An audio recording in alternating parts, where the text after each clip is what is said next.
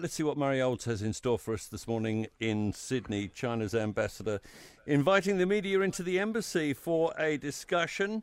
Uh, that doesn't sound like a good thing, something you'd be happy about. Yeah, good morning to you, Tim. Look, it, it, it's a strange turn of events. I mean, given the, you know, the freezer into which Beijing put the relationship under Scott Morrison, it was a strange, a strange event, a strange invitation. The the media rocks up to the embassy in Canberra, and then a pretty bizarre Q and A.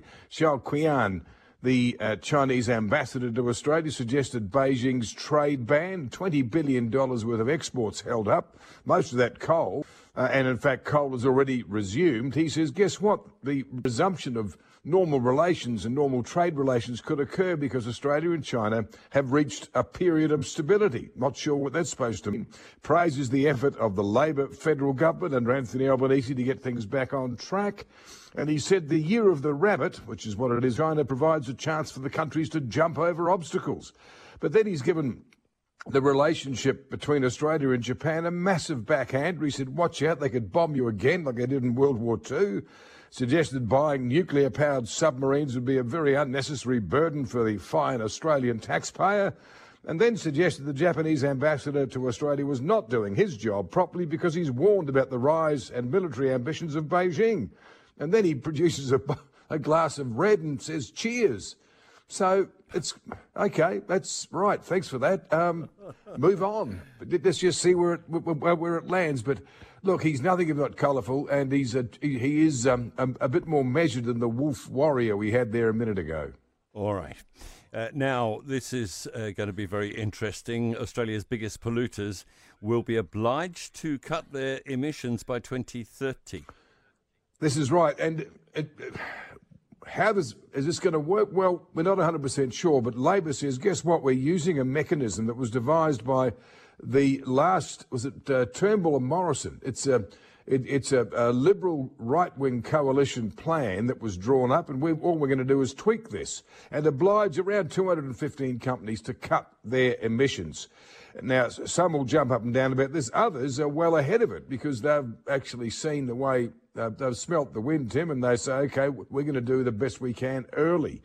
Uh, and you know, the government's inviting these big polluters to change the way in which they produce their emissions. They can adopt new technology. They can buy carbon credits, they're being called, from other polluters who are ahead of their own targets. Uh, the government is not letting uh, this slide in any way at all over here. Uh, they said they were going to do this before the election, and now the Minister, Chris Bowen, has stepped up to the plate yesterday, last uh, afternoon, yesterday afternoon, and he says this is the way forward. Uh, I'm just waiting for the uh, for the the howls of protest from those who don't like the idea. A massive punishment for Melbourne Victory Football Club following that pitch oh, invasion. Oh wow! Yeah, yeah. Five hundred and fifty thousand dollar fine. That's for for starters. Uh, and there's a suspended 10 point production for the next uh, two or three seasons. Um, the fine is up front right now $450,000 to be split between reimbursing Melbourne City, which was the other side involved when the fans stormed the pitch, up to $150,000 damages. Football Australia will pick up $150,000 as well for its um, inconvenience. But in addition, uh, Melbourne Victory has to come up with $50,000 towards the cost of replaying that Melbourne Derby. The Derby, I beg your pardon, the Melbourne Derby was abandoned and Melbourne uh, City was 1 0 up.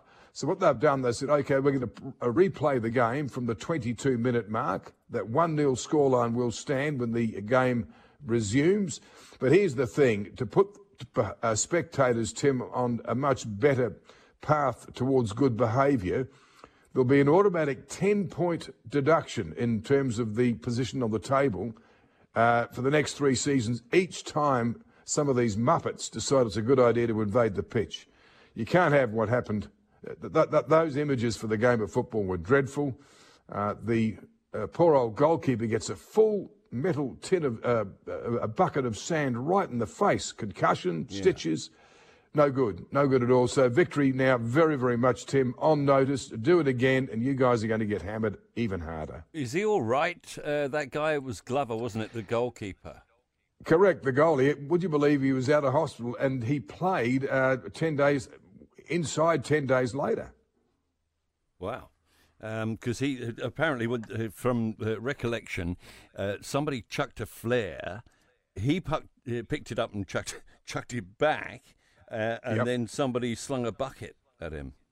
Hit him well, that's bucket, right. I mean, the, the, yeah, the flares came onto the pitch. Uh, one landed near his goal. He thought, oh, this isn't, isn't I'm not going to be diving around here. No. So he's picked it up, tossed it back over the fence, but not into the crowd. And all these idiots they think it's a great idea then to charge over the fence, knock over security guards, and punch on with the players, with, with, with the goalkeeper. Uh, I mean, the fact is, it was just a dreadful, dreadful look. Not for the first time these idiots uh, have done it. So, what Football Australia said, right, oh, you ought to behave like that, cop this punishment, and do it again there's even more. Thanks so much. Murray Olds is our correspondent in Australia. One of the scariest things you can hear as a parent is quiet. But if you do get a little quiet time, have a listen to The Parenting Hangover. It's not scary at all. If I bump into a couple and they have a boy and they have a girl, and I'm like, oh, boy, girl, snip. You've got a boy, you've got a girl, get the snip. You're you done. You get to figure out what it's like raising a girl, you get to figure out what it's like raising a boy, save yourself a shit ton of stress and money. You've got your perfect little family. The Parenting Hangover with Clinton Jordan. New episodes every Thursday on iHeartRadio or wherever you get your podcasts.